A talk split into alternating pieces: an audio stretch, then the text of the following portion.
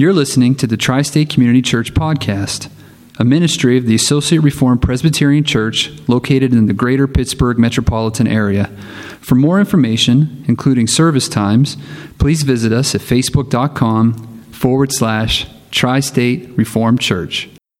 Then Cain went away from the presence of the Lord and settled in the land of Nod, east of Eden. Cain knew his wife, and she conceived and bore Enoch. When he built a city, he called the name of the city after the name of his son, Enoch. To Enoch was born Irad, and Irad fathered Mehujael, and Mehujael fathered Methushael, and Methushael fathered Lamech. And Lamech took two wives. The name of the one was Adah, the name of the other Zillah. Adah bore Jabal, he was the father of those who dwell in tents and have livestock. His brother's name was Jubal. He was the father of all those who play the lyre and pipe. Zillah also bore Tubal Cain. He was the forger of all instruments of bronze and iron. The sister of Tubal Cain was Naamah. Lamech said to his wives, Adah and Zillah, Hear my voice, you wives of Lamech. Listen to what I say. I have killed a man for wounding me a young man for striking me. If Cain's revenge is sevenfold, then Lamech's is seventy sevenfold. Heavenly Father, we look to you this morning, and Father, we pray that you would be pleased to teach us from your word, that, Father, you would open your word to our minds and our hearts, giving us understanding, but more so than understanding, you would also, Father, reveal the implications of the truth that you have given us uh, for our lives. Uh, that, Father, we would gain insights into reality, we'd gain insights into uh, this world and what is taking place in it. And that, Father, the whole exercise may be uh, fruitful for our walk with you, that the whole exercise may be fruitful for our edification. And we pray these things in Jesus' name. Amen and amen. Last week we returned to our study in Genesis, and as I said last week, and I really didn't need to say it, uh, we returned to a really dark passage uh, last week. And uh, it, it really was quite a contrast from the passage that we looked at on, on Easter Sunday, uh, namely the passage in John 20 where Jesus reveals himself so magnificently to Mary Magdalene um, trying to think of how we could uh, make a greater contrast than to go from John 20 to Genesis 4. Uh, but um, uh, Genesis 4 is really largely a chapter about refusing God's grace, as we saw last week, isn't it? Uh, refusing God's grace. We saw that Cain refused God's pleading uh, each step of the way. Uh, we looked at that verse by verse, and instead of softening his heart, uh, Cain's heart uh, continually hardened with each successive advancement of God's mercy. And I've probably only said about five sentences in this message so far. I, I lost count, but I think there was about five. Uh, we can make application already. Um, it's, it's not a small matter to uh, refuse God's grace, is it? Um, it's not a small matter to refuse the gospel uh, of grace. I think that a lot of times we think to ourselves, you know, um, not today, maybe tomorrow. Uh, I'm not going to repent today. Um, I'm, I'm going to do it tomorrow. I'm not going to. I'm not going to get real committed today. I'm going to do it tomorrow. But do you know what the old preachers used to say all the time? You can't repent whenever you please. And there's so much truth in that statement. You cannot repent whenever you please. Faith is a gift. Repentance is a gift. We have to take these things when they're being offered. So it's not a small thing to pass on God's grace because that's when faith is being offered. That's when that's when repentance is being offered. May the Lord put a fear of this into my heart and to your heart and, and to the hearts of our neighbors so that today, if we hear his voice, we will not harden our hearts. Amen. Now, this morning we pick up where we left off, and let me announce right here at the start, let me announce the point that I want to make this morning because there might be times where you might be thinking, is there a point to all of this? And because um, I plan on just going verse by verse really uh, this morning, and I think it would do well for me to just announce what my point is so that you have some, some uh, shelves to place these things on as we go along. Uh, what I want to do this morning is go through our passage verse by verse and call attention to the insights that we gain as we follow Cain down this really dark road uh, that he is that he has taken. Uh, because we're going to follow Cain for a short period of time, and then we're going to start following Cain's children. Um, and what I want to do is look at is look at this and and try to gain some insights. And these insights are going to be invaluable to us for for a number of reasons. One, uh, they they'll motivate us to repent. Uh, if we choose to, to skip verses like this all the time, there's no motivation to repent. There, and besides that, what are we repenting from if we're always skipping this stuff? Re- repent from. And that's why, if you ask somebody in our culture today, you know, do you need a Savior? They're going to look at you and they're going to say, Savior? Save from what? Because these verses have been skipped for so long. Um, so, one, they'll motivate us to repent, but they're also valuable to us because they will alert us to the danger of this dark road. They alert us to the danger of this dark road. And this will safeguard us from temptation to return to the dark road. We need that because the temptation to return to this is always there, isn't it? It's always there. And there's a third reason that this is really valuable. And this is a really, I like saving the best one for last, you know. The third reason is as we look at this really dark road and we begin to realize that this is where God found us, is on this dark road, then we're really going to begin to praise Him afresh and in new ways for the fact that He's delivered us from this. You know, I, I, I mean, um, sometimes when our hearts grow lukewarm or we start to kind of grow kind of dull, uh, it's because we forgot what God has done for us. Um, these passages remind us again of what God has done for us. So, with all that having been said, let's begin. Let's look at verse 16. We'll just we'll just go right down the verses. Our text begins with then Cain, then Cain went away from the presence of the Lord. And this, of course, recalls verses 12 and 14, which we looked at last week. If you look at verse 12 with me, uh, there, the Lord curses Cain. Uh, it, it, it, really makes you tremble as you, you think of that. We read the words, you know, the Lord speaking to Cain, when you work the ground, it shall no longer yield you to you its strength. Uh, you shall be a fugitive and a wanderer on the earth. And Cain, he responds in verse 14. He says, You have driven me today away from the ground and from your face I shall be hidden. And here Cain is offering his complaint. There's no remorse, as I pointed out last week. There's no remorse.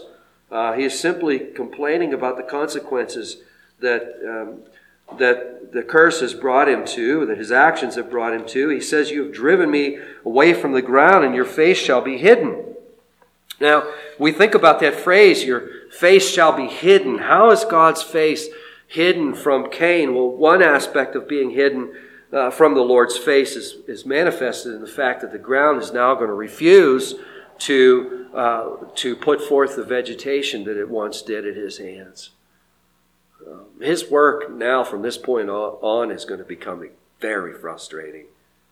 Um, our work already is frustrating because of the curse.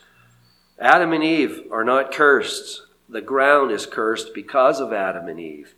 And uh, one of, one of the meanings of that is work can become frustrating. I don't need to remind anybody here of that fact, do I? Do you want me to spend 20 minutes on that one?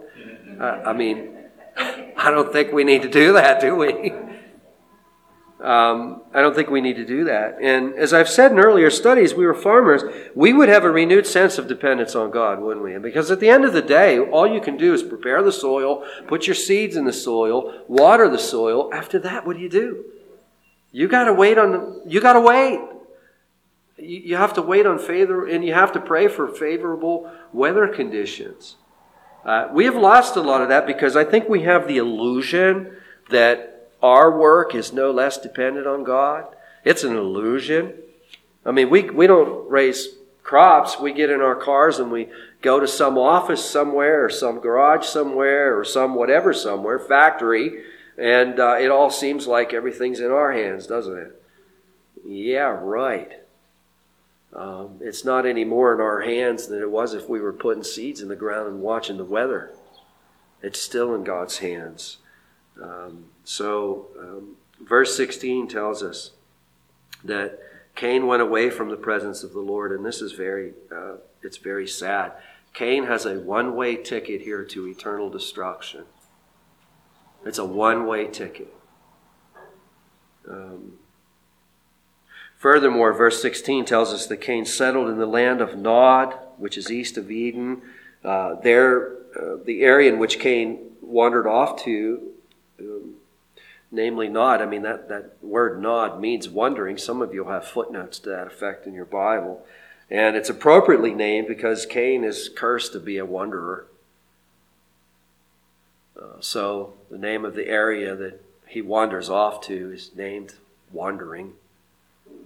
Uh, James Boice writes, quote, The point, obviously, is that Cain remained a wanderer at heart, even when he attempted to settle down. Having rejected God, he had severed his roots and was condemned to restlessness. And there's two words that are in there that, uh, you know, I talked about the shelves to put things on, insights from this dark road. Here are two of them rootlessness and restlessness. Rootlessness and restlessness. Cain is now rootless and he is restless. And this really should sound familiar. I mean, we dwell in an age that's long since severed its biblical connections. I mean, long since done that. And if we, if we do that, what are we left with, by the way? We're only left with what we can see, feel, taste, and touch, aren't we? We're only left with the here and the now because there is no, there is now no tomorrow, uh, not beyond the three score and ten. There's no tomorrow. So there's only the here and now, what we can see, feel, and touch. But many folks in our culture are quite content with this, actually. Uh, are quite content. I mean, years ago, and it might even still be popular in some circles, um, evangelism was attempted. I'm going to say attempted. It was attempted by pointing to people the meaninglessness of materialism. In other words, uh, uh, folks would come up to another person and say, Well, isn't your life kind of empty without God? Um, that was really popular to do a number of years ago. And I got to tell you, I mean, um, I could envision that going on now. I, I mean, I, I, if you went up to a number of folks and said, Isn't your life empty without God? I could almost hear their answer. They'd be like, No, not really. Uh, not really. I mean, um, and you know, I mean, we got a boat in the driveway. We got, you know, we got all, we got, we got our careers going. We got our homes. We got, you know, we got our our motorcycles, and we got. I mean, the list goes on. We get a golf game in whenever we can. I mean, I think the biggest problem is we need more leisure time to enjoy that stuff. That's, you know.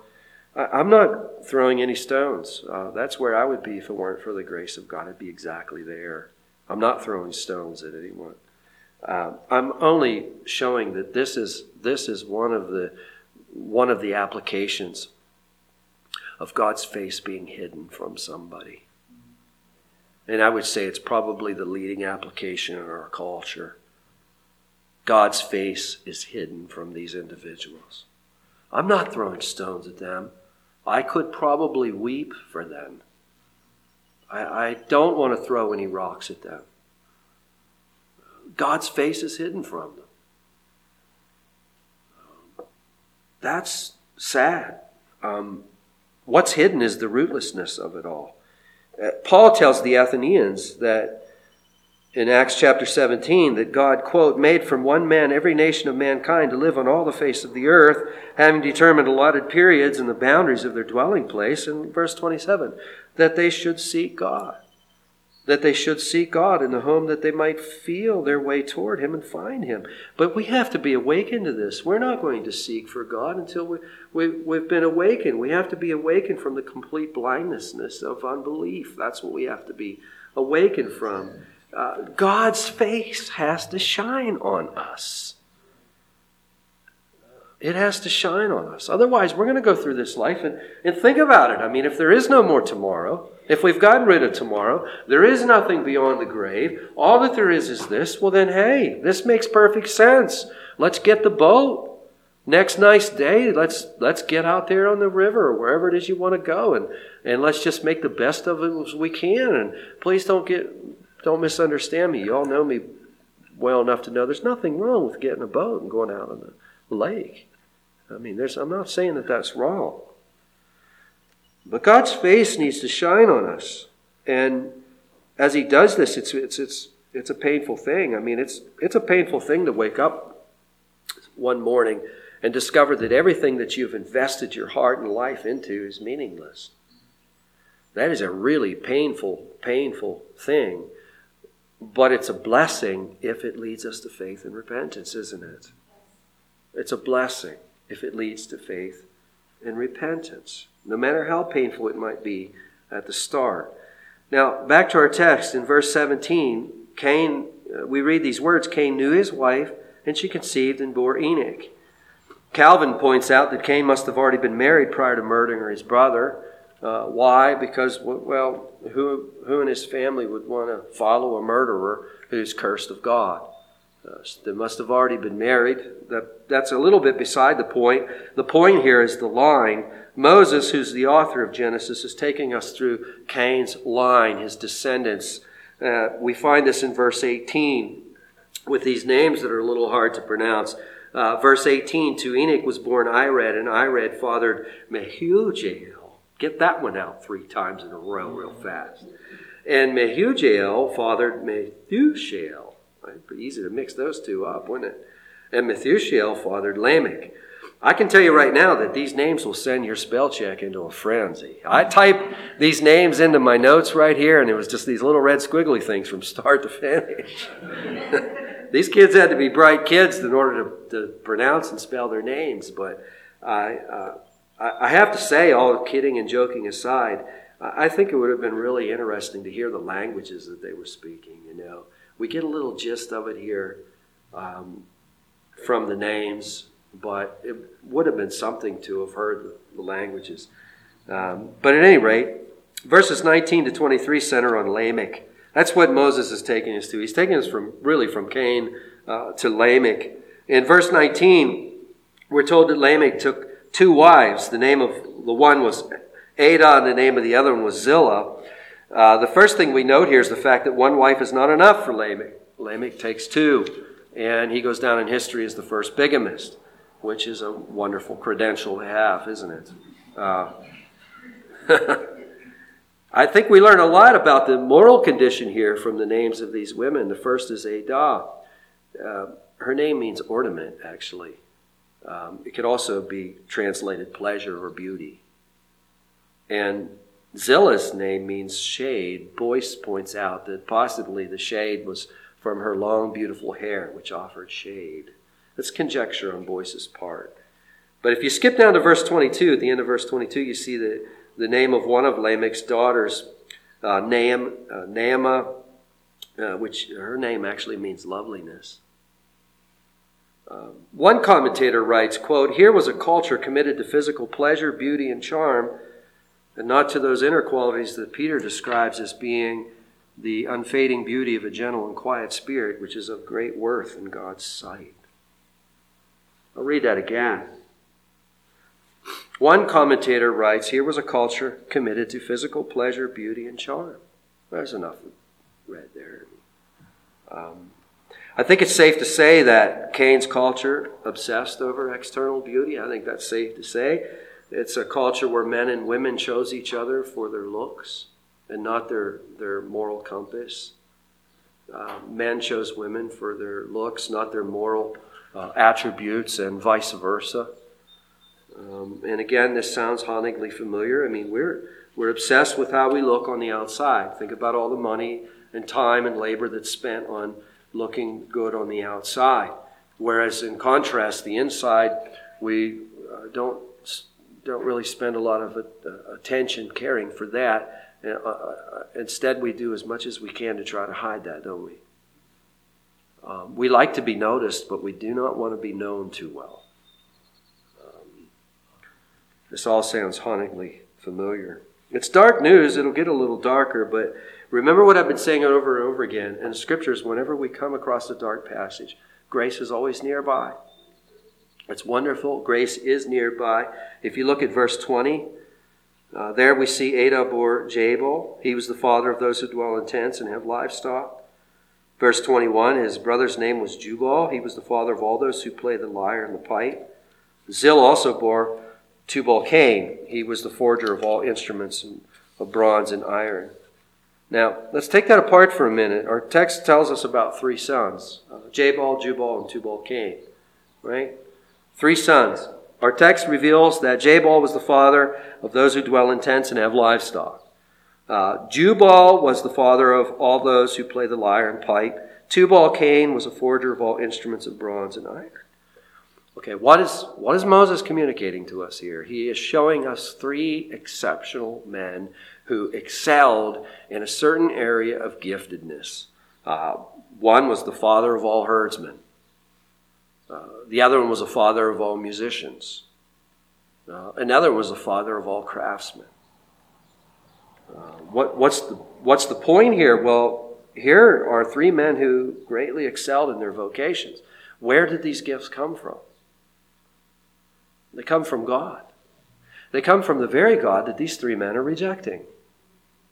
And this is one of the many passages of Scripture that reveal uh, the doctrine of God's common grace. Um, Jesus uh, very famously taught taught it this way. He says, "The Father is in heaven makes His sun rise on the evil and on the good, and sends rain on the just and the unjust alike." Uh, there we see the grace of God. You know, He's He's blessing these three men with these wonderful gifts, and these gifts wouldn't have just been a blessing for these three men. These, would have, these gifts would have been a blessing for this entire community, which basically has shut God out. Um, nevertheless, you see the mercifulness and the graciousness of God's heart. I mean, think about herdsmen, you know, the, the, the food that would have been uh, gained from having a remarkable herdsman in the community, uh, in the music. I mean, sometimes you'll hear people make reference to um, Jubal, you know, he's the father of all musicians, and the, the, the application will be like, you know, here's a godless man, he's the father of all musicians, and therefore uh, musicianship is godless and not to be entertained. Has anybody ever heard that? Don't entertain that for a minute, please. I mean, I'm going to defend. I'm a musician, and I have lots of friends who are musicians, and I'm staring at quite a few of them. Um, music is is wonderful, isn't it? That's a wrong interpretation of this. I mean, if we're going to say that, then we need to say herdsman, or we need to say the same thing about herdsmen and the same thing about craftsmen. I mean, why would we pick one out and not pick the other two? Why would we single one out? I mean, I think maybe somebody that doesn't like music might do that. I don't know, but that makes no sense. What makes sense is this is God's common grace. He's blessing people that are railing against him. That's the point that we're to see here. Uh, and really, uh, this, this grace that, that these men receive really is meant to lead them to repentance, isn't it? Remember our study in Romans, Romans 2, verse 4. It's God's kindness that leads us to repentance.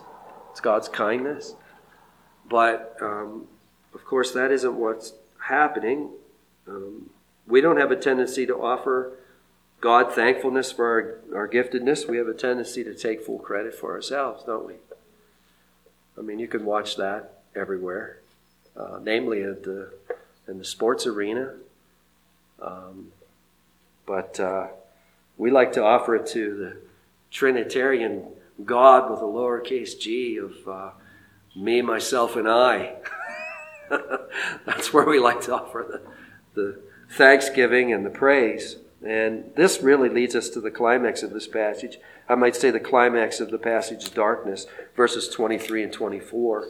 Lamech said to his wives, Adah and Zillah, Hear my voice, you wives of Lamech. Listen to what I say. I have killed a man for wounding me, a young man for striking me. If Cain's revenge is sevenfold, then Lamech's is seventy sevenfold. What do we see in these passages? We see gross pride, arrogance, lawlessness. We see here uh, that, that uh, Lamech has been wounded by a young man. Let's not forget that this young man has to be a close relative to Lamech. He has to be. We're, we're not that far removed from Adam and Eve here. Uh, he has to be uh, a relative. Um, he has wounded Lamech. Lamech has in turn judged that he should die, and he has killed him. Uh, here, Lamech has risen to usurp the very throne of God, hasn't he? Uh, notice his further boast in verse 24. If Cain's revenge is sevenfold, then Lamech's is 77fold. What's going on there? Well, Lamech is saying that the Lord offered protection to grandfather Cain. He's not going to need to offer me any protection because I am going to protect myself. You see that arrogant boast that's taking place there. Again, I'll say it. It's temptation. It's tempting to many to skip some of these passages, but we need these passages. God's given us these passages for our welfare and our growth and grace for sure. Um, I can say that just in meditating upon these passages, it was I had a wonderful experience. Well, I can't say it was a wonderful experience. It's wonderful in some respects, but I had an experience this week where my work called me to be in the presence of some individuals uh, who are currently enjoying some level of worldly success in a quite worldly way, and um, you know, it was just kind of my mind's been on Genesis four all week. You know, some of some of you can understand that. I mean, next week my mind's going to be on Genesis 25 through 26 all week. And I think sometimes when your mind's on those things all the time, uh, you have a tendency to see things through the lenses uh, of these verses. And I was watching what was taking place. I mean, I was watching their, I was, I was watching their, their attitudes. I was watching their, their mannerisms. I watched their show of pride. I watched their boasts. I watched their seduction. There were other people around.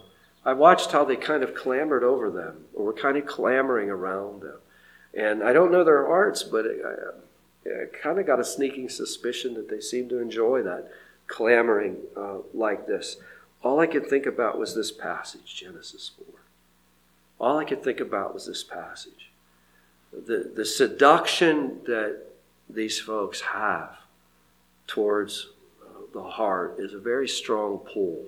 That's what I was seeing with the clamoring that they, they, they, they're magnetic. They, they draw people. Um, Genesis 4 helps us to see what is really going on among those who reject God. And it teaches us not to envy them. Uh, it teaches us not to follow them. And um, if I could ask you to turn to Psalm 73, I'll be able to flesh out what I've just said in a much more concrete way. I could give you names uh, of the people that I was in company with, but that would be really unfair. But Psalm 73 will, um, will flesh this out quite nicely. Psalm 73. There, the psalmist in verse 1 you know, he's recounting, if you look at verse 1 there, he says, Truly God is good to Israel, to those who are pure in heart. Verse 2 But as for me, my feet had almost stumbled, my steps had nearly slipped. Look at verse 3.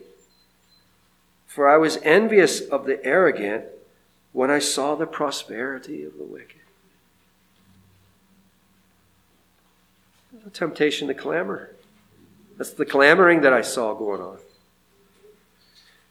Verse 4 For they have no pangs until death. Their bodies are fat and sleek. They're not in trouble as others are. They're not stricken like the rest of mankind. Therefore, pride is their necklace. Violence covers them as a garment. Here we have worldly success. We have beauty. We have wealth, style. All this has a tremendous pull on us, doesn't it? It is a tremendous pull on us. Look down to verse 12.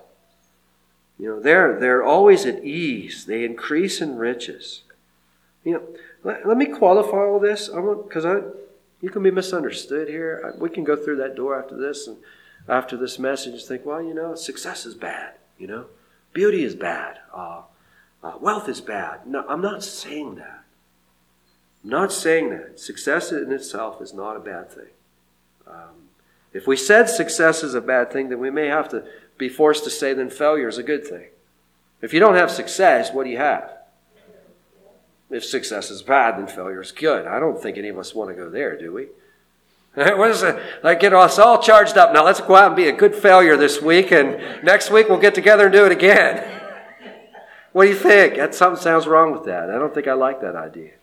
Um, wealth in and of itself is not a bad thing. I mean, if we said wealth is a bad thing, then we'd be saying poverty is a good thing. Some people actually say poverty is a good thing. There are some instances and some contexts where we might say that. But wealth in and of itself is not a bad thing. Beauty in and of itself is not a bad I mean, you see the point that I'm making here? Um, now, I could go further with this. I could say that Joseph and Daniel were men of God. They were very successful in their calling, weren't they? And that was a blessing. Joseph and Daniel, two biblical examples of men that were successful in their calling. We could talk about wealth. Abraham and Job, for example, very wealthy men. Um, they were wealthy men. Uh, Jesus certainly warns us of the dangers of wealth um, in this lifetime. Most of us aren't going to have to worry about it. I think one of the reasons why we all don't have it is very few of us can handle it. Um, very few of us can, can handle it. But let me go one step further and say this in the new heavens and the new earth, all the people of God will be exceptionally wealthy. And in fact, if you're in Christ this morning, you already are exceptionally wealthy.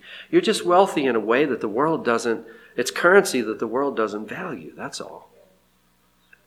Uh, think of Ephesians chapter 1, that long opening that, that the Apostle Paul, you know, Paul says, if we are in Christ Jesus, then we've received every spiritual blessing in the heavenly places. So we are, I mean, we're, we're if you're in Christ Jesus, your, your Father is the, is the King of the universe. But you are exceptionally wealthy. And I don't believe for a moment that, you know, we'll have nothing other than beautiful resurrection bodies in the resurrection. What are you going to look like in the resurrection? Stunningly beautiful.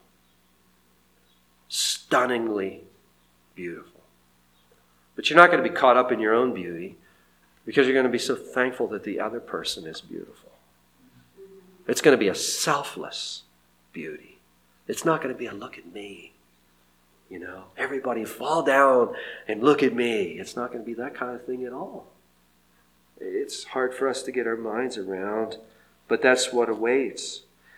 So the problem isn't with really with uh, beauty, wealth, and success. The problem isn't with that. Uh, here lies the problem. It's when our, our heart begins to entertain even the smallest sin of uh, verse 13. If you look at Psalm 73 and verse 13, you know, the psalmist is looking at success, wealth, beauty, uh, namely the success, wealth, and beauty of those who reject God. And the psalmist reasons here in verse 13 all in vain have I kept my heart clean and washed my hands in innocence. What's happening to the psalmist? He's clamoring. He's like one of the folks that I saw earlier this week, clamoring. He's clamoring. His feet are nearly, as he says in the beginning, my feet had almost slipped. Um, we, we wouldn't choose the words of verse 13, but we recognize the slip of the heart here, don't we? I don't think we would use the same words as the psalmist, but we recognize the slip, don't we? We recognize the seduction. Why? Because we know it all too well. We're going to leave. It's, it's really easy to be committed right now. We're going to go through those doors in a little bit, and today's probably going to be fairly, maybe fairly easy to stay committed, but what about tomorrow? Will, will, will we be tempted to clamor tomorrow? Maybe. That's why we need these verses, isn't it? We might be tempted to clamor tomorrow. Um, but let us say this studying these dark passages will, will really help us to resist the temptation that this seductive road has for us. This road is seductive. This is this road is really dangerous. It has a really strong pull on our hearts, doesn't it? Let's just fess up to it. I mean, it does. And a healthy fear of this road will turn us away from it. And we'll praise God for delivering us out of it. You know, there's a thought, one final thought, and I'll close. And I've already mentioned it a couple times, but it is on this dark road that we're each found by the Lord. When we're born, where are we born? We're born on this dark road, aren't we?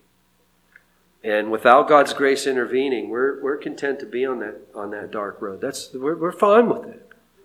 We're, we're fine with it. We'll make the best of the dark road as we can. Our complaints are not going to be that, that you know, that we don't have enough of God. That is never going to be our complaints. Our complaints are going to be all kinds of other things, but it isn't going to be that.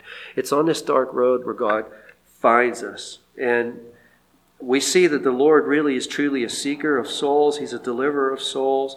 And Zephaniah 3 9, which this is why I chose that as a scripture memory verse. I'll read it to you. Your Bibles have long since closed on Zephaniah, but it reads this way God speaking of a future blessing. He says, At that time I will change the speech of the peoples to a pure speech, that all of them may call upon the name of the Lord and serve him with one accord.